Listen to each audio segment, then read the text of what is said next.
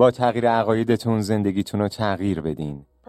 ظاهراً یه نمونه کاملاً قدیمی عالی راجر بنیستره.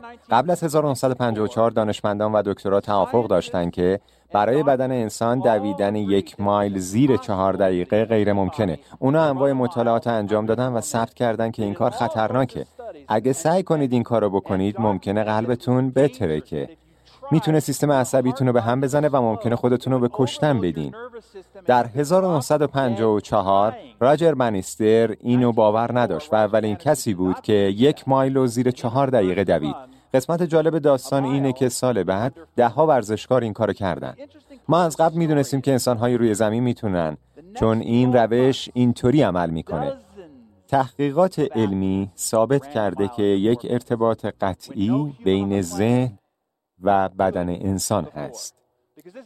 و چیزی که بهش فکر میکنید و اعتقاد دارید روی این که چطور رفتار کنید و انجام بدید تأثیر میذاره و به زندگیتون شکل میده.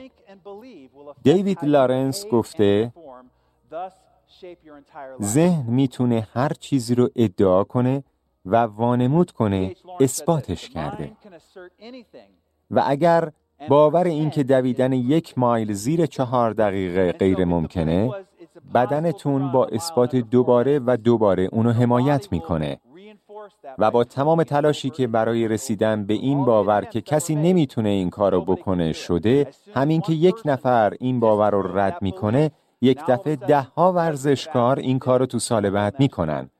این ثابت میکنه که ذهن و بدن تو هماهنگی کامل کار میکنن. چیزی که در مورد خودتون بهش فکر میکنید و باور دارین همون چیزیه که تو واقعیت آشکار میشه.